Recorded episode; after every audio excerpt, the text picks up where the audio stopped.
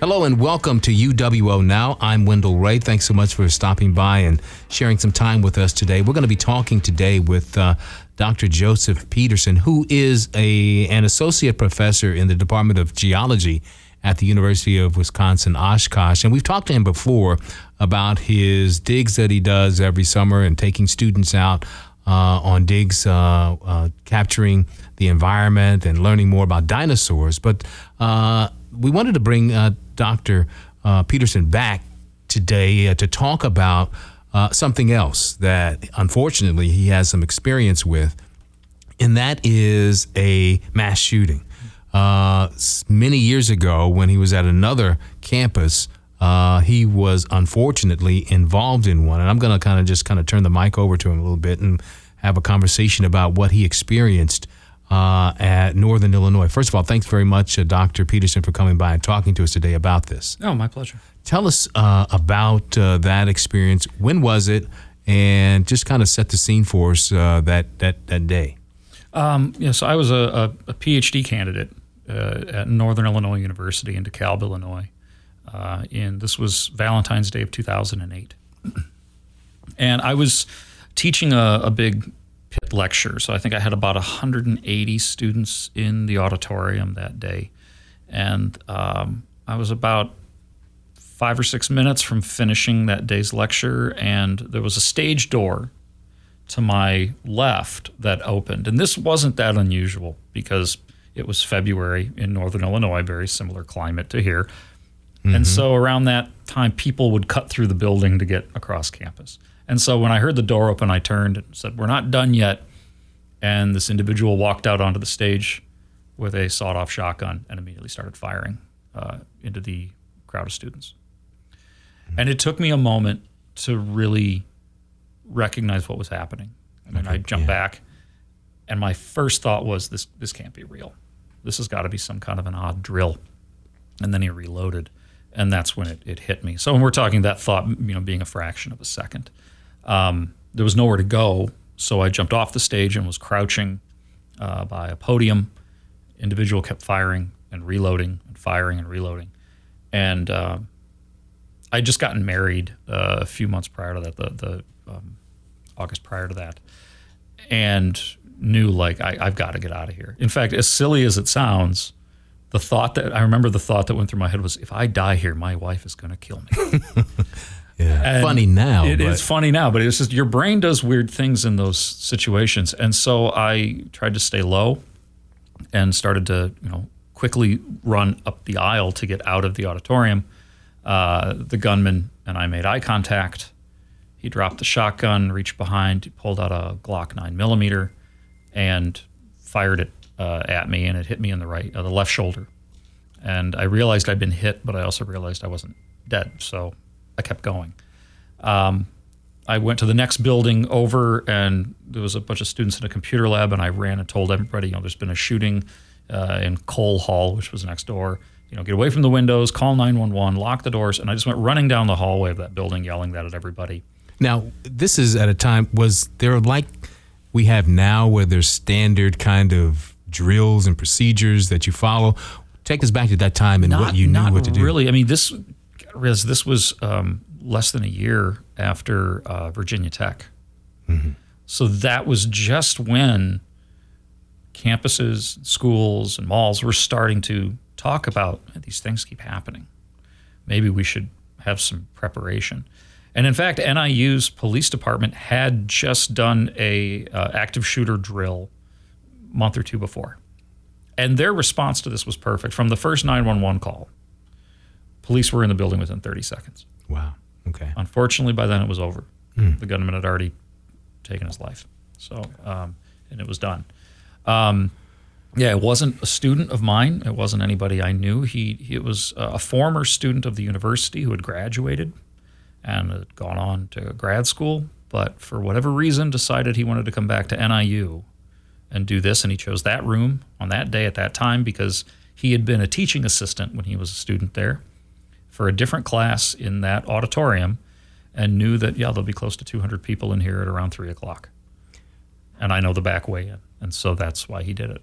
How did you, First of all, let me ask this question: um, How many people were injured or killed in that incident? There were 13 or 14 of us injured, um, and then five students lost their lives.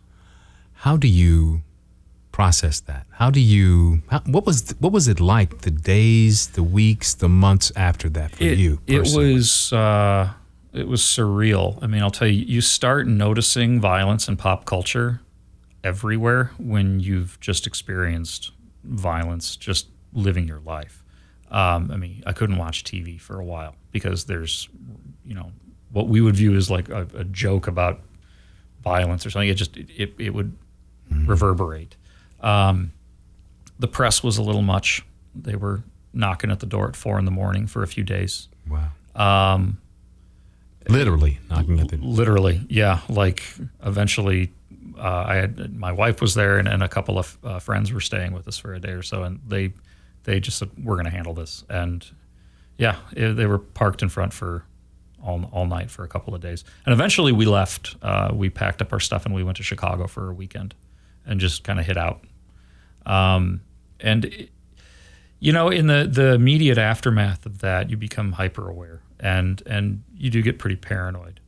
But or at least I did. Uh, but eventually, that that kind of I don't want to say completely goes away, but it, it transforms. Okay. You start becoming more aware of your surroundings and a, just a, a, a safety measure. You know, I always tell people that uh, when it really started to click for me is when um, I was on an airplane a few months after that, getting ready to go do some research at a museum. And you know, before the, the flight takes off, they do the, the safety announcement of what to do in case of you know a water landing in the Midwest or something. Right. They- you know, like the whole thing. And I'm like, wow, they don't even let you get off the ground without at least showing you where the exits are here. Why am I getting so upset at myself when I'm going out to a restaurant and I, I want to know where the doors are? That's just self-preservation. That's just knowing knowing your surroundings. Being prepared. It's yeah. just being prepared. And so I I don't I don't I haven't become like overly paranoid or anything like that. But I, I'll do the you know sit down in the theater to watch the movie. Oh, I'm looking around. I'm checking the exits. As far as the emotional aftermath, though, there, there was definitely some survivor's guilt. You know, uh, there was there were parts of me that felt like I should have gone back in and grabbed people and brought them out. And, um, I actually talked to our uh, chief of police for the campus police department shortly after this and, and kind of expressed some of these like, was there something I should have done? And he said, no. You realize if you would have run back in there and grabbed somebody, you now would have had two standing targets. And I hadn't thought of it that way before. Um, and I I don't say that to like absolve myself, but it, it it's it's a fact because everybody was ducking down. If you run back into that room, you could be putting somebody else in, in jeopardy. Or I can imagine it was a it was it chaotic. was total chaos. It was total chaos for about five minutes. were there uh, honestly were there enough exits? Were people jammed at the exits trying to get out? How did that So, seem? so the room was set up. You know, the you'd walk into this auditorium, and it's like an old school theater. It's like a, Right. just a, a ramp that goes down, and then there was a stage, and there was an exit that goes to the back of the building, which is where the gunman had come in, and then there was like an AV closet that went nowhere and it was locked. So the really the only way to go out was through his line of fire, up the back, you know, entrance. So there there were two aisles to go up, and that was it. For for having 180 people in the room that day, um, and considering how many rounds he fired, and you know, I, I still it's still tragic to me that we lost five people. I I do have to say it could have been so much worse. It could have been so much worse. So you know, it's but that doesn't take anything away of what what actually happened. Yeah. Wow. UWO uh, professor of uh, geology, Dr. Joseph E. Peterson, is with us here today. And we're talking not about geology today, but uh, he is actually the survivor of a mass shooting that took place several years ago at Northern Illinois University. He's so kind to come in and share uh, that experience with us because uh, I was living in Chicago at the mm. time. And here's what I'm, I don't know what this actually says, but I vaguely remember that. Mm-hmm. How do you vaguely remember a mass shooting at a campus not very. I mean, it was in the same state. I remember it, but there have been so many instances Yeah. since then Yeah. that I'm struggling now. I kind of remember this. I remember there was a student who had some issues, and um, that's about all I remember. Uh, and he came back, but Yeah. It, it I I don't I don't blame you for having vague memories of it because we've been so saturated with this. And I and I'm not blaming the media for oversaturating it. These are these are events that do deserve attention. Um, I mean, I don't like to see the perpetrators glorified, of course, but uh, or or the or the survivors, you know, having their privacy inflicted. But um, I do think that these are are things that we do need to pay attention to, um, because it's very easy to just turn a blind eye to it, especially when they become so common. Um, you know, we we noticed during the pandemic uh, when everybody was on shutdown. Oh yeah, there's not as many mass shootings happening. It's amazing what happens when everybody stays home. But notice when as restrictions lifted, they started creeping up again, and there's been an absurd number of them uh, as well. Uh, you know, here in the states, for some reason, it only really seems to happen at this frequency here in the states. um, any thoughts on, on why that might be? Well, you know, it, and I, I try to stay out of the politics of Sure. this, at least taking sides in politics. But I think everybody has some, you know, both sides of those have some uh, responsibility there. Uh, for the argument that it's a mental health issue, I don't, I don't disagree. But I, I know personally, if if I had people living in my home that had mental health problems that put them at a danger to themselves and others, I wouldn't let firearms be so readily accessible to them. And I think that's the problem is we haven't gotten a handle on mental illness, but we are it's very very easy to get a firearm. It's easier to get a firearm than it is to get Sudafed.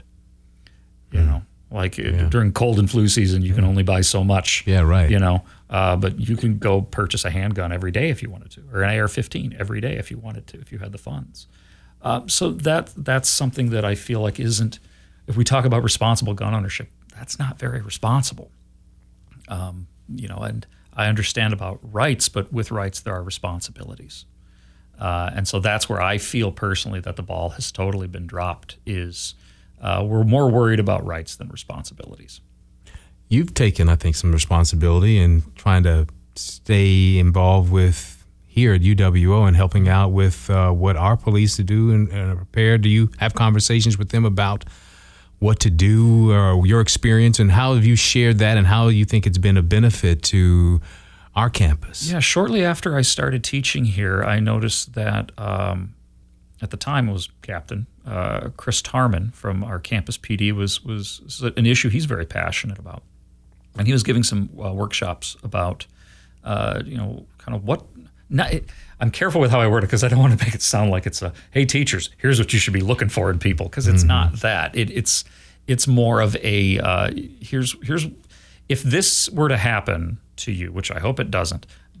I don't want that to be the first time you've ever thought about what you would do.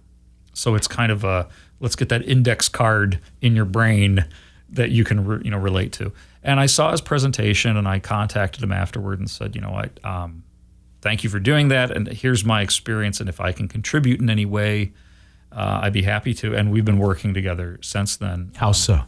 Uh, we we offer these workshops uh, to campus organizations. We've gone around the state. We've on campus and off campuses.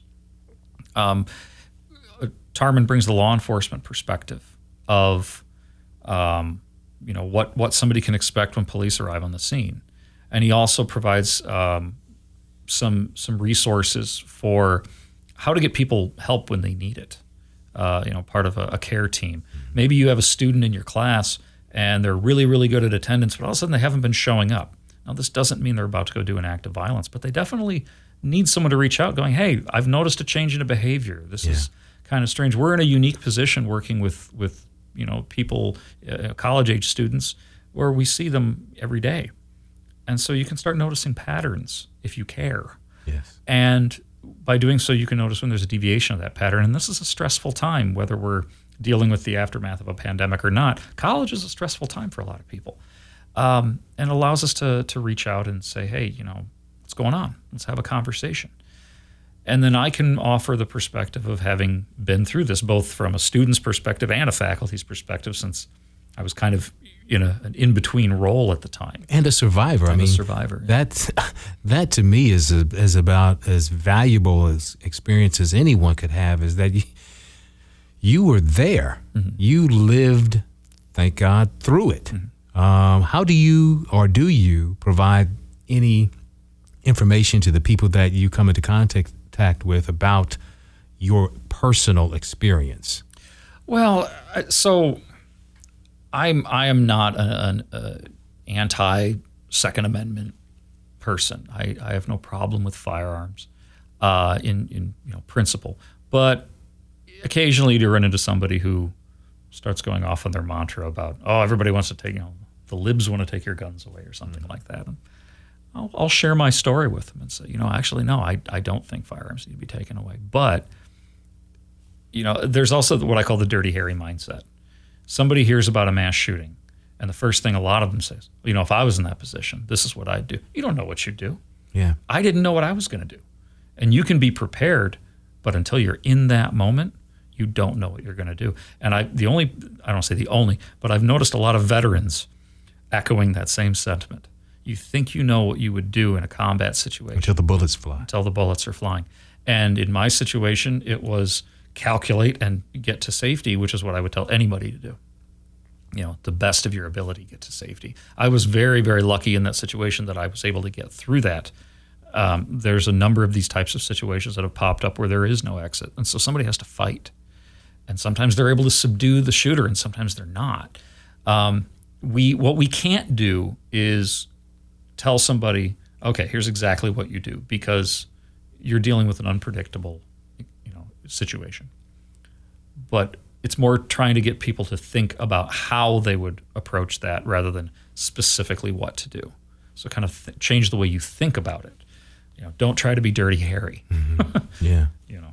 Wow. Very very interesting stuff and uh, not not only that but I'm sure you have uh, has anyone ever asked you to talk about how you dealt with the aftermath? Oh, sure. Yeah, I, I did um, go to a therapist on campus for a while, which a lot of students did, even those that weren't in the classroom because they were on, they had to experience lockdown and they didn't know what was happening, and mm-hmm. that that is traumatizing. Um, you know, looking back, I there was a naivety on my part that I have no problem admitting that I was like, I'm going to go talk to a counselor. I don't want to deal with PTSD, as if that's a thing you can just yeah. brush off in a month right. or two. No, it's definitely something. There's occasionally there'll still be something that just sends a shiver, you know, or I'll need just a minute. It's rare, yeah, but it does happen. Um, it was a lot of counseling, a lot of just talking about it. Uh, and honestly, though, I think the number one thing that helped me, and it's just again the situation I was in, I was able to do this you know, when uh, when the Virginia Tech shooting happened, that was in April of yeah. 2007. And so when that happened, they pretty much just said, okay, we're done with the semester. There wasn't a coming back in a week or two. But at NIU, it was in February, beginning of the semester. Yeah. There were students that needed to graduate. I had students in that class that needed these credits to graduate. We had to continue. Obviously, not in that room but we had that course had to continue. And so there was a discussion after about a week. Cancels were classes were canceled for about a week or two. There was a discussion about who is going to continue teaching this course, and it I wasn't excluded from it, but it was it wasn't um, assumed that I was going to. And so I emailed the entire class, which I hadn't done at that point because I didn't know what to say. And um, I, I emailed them and said, you know, here's here's the update.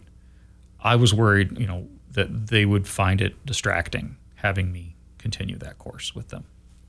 But I asked them, and the only response I got from everybody was, "No, we don't want anybody else," because I'd been in through that with oh, them. Right. Yes. And there oh, were oh, yeah. days finishing class. Maybe we'd stop ten minutes early. I'm just kind of feeling the vibe of everybody, and said, "You know what? That's enough. That's enough oceanography for today how's everybody doing?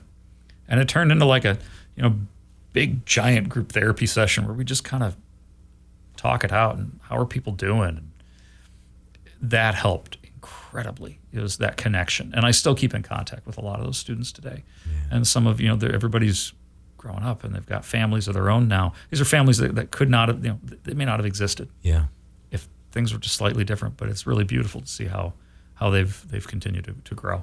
Wow. And interesting and important story and important information that you have there, Doctor. Uh, thanks so much uh, for sharing that with us. Uh, I, I, we could talk for hours about it, I'm sure, but I don't want to take any more of your time. I do appreciate you, though, coming by and talking to us today about uh, your experience at Northern Illinois University and, and also how you're helping uh, here at UWO uh, with, with our campus and trying to make sure that um, not only here, but in the community, everyone is, is is is is aware and knows what to do as well. So thanks for that as well. Thank you.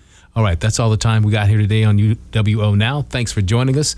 Check out our podcast, which will be made available on platforms like Google, Spotify, and Amazon, and you can watch this and other episodes on the UWO YouTube page. UWO Now is a production of 90.3 WRST FM and the University of Wisconsin Oshkosh. Thanks for listening. We'll be back in two weeks. I'm Wendell Ray.